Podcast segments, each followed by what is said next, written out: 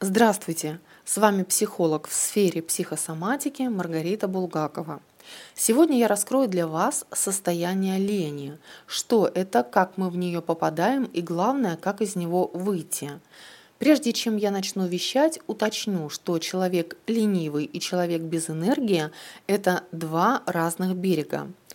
В данном контенте я делаю акцент конкретно на состояние лени – Итак, вспомните, когда вы в последний раз ленились. Не когда отдыхали, ничего не делая, а когда надо делать, а вы не делаете. Именно так и знаменуется лень. Работа есть, я это знаю и вижу, но ничего не предпринимаю. В такое состояние мы попадаем, когда много раз что-то делали и у нас не получалось. Ну, например, хотели похудеть, сидели на диетах, занимались спортом и все без результата, так как ваши действия были шаблонными. Кто-то так худеет, и так буду делать я.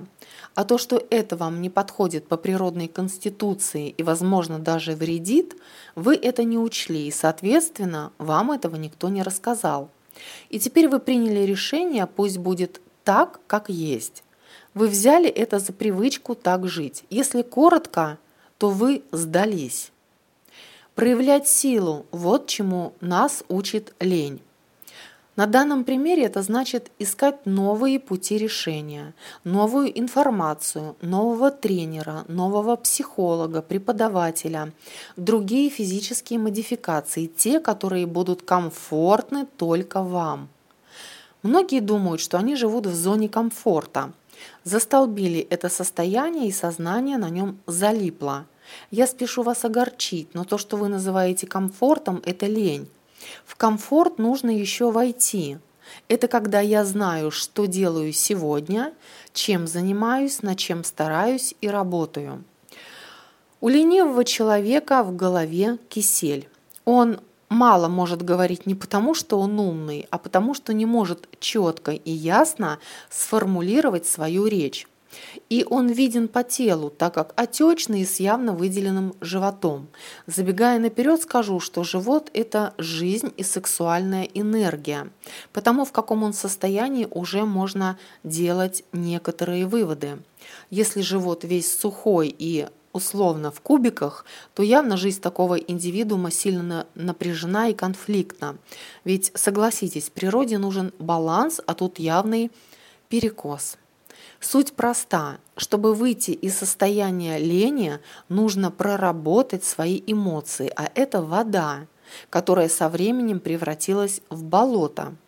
Чтобы всплыть на землю, нужно проявить силу, то есть побороть эмоции, Точнее, вначале их принять, а потом уже из них выходить. Я сейчас не стану углубляться, кто нас туда и с какой целью топит, но наша с вами задача каждый день доказывать себе, что вы сильнее, так скажем, разжигать огонь в сознании. И начинать стоит с еды. Вы визуально посмотрите на то, что у вас в тарелке – это похоже на болотистую структуру. Мясо, подливка, голубцы, картофель, кефир, хлеб, суп, похожий не на суп, так как превратился в пюре и так далее. Все эти продукты оказывают влияние на кровь, от чего она густеет и в вашей жизни тухнет огонь.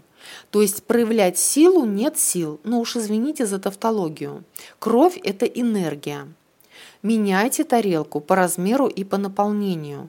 Если вы все-таки заинтересованы лично в своих результатах, достижениях, планах, целях, но первое, что необходимо, это работать мозгами. Нужно читать сложные книги, искать новую информацию или эксперта по своему запросу. Работать телом – это бегать, приседать, проявлять какую-то активность, менять привычки в своем графике дня. Это выход не из лени, а из эмоционального состояния, в которое вы на время утонули.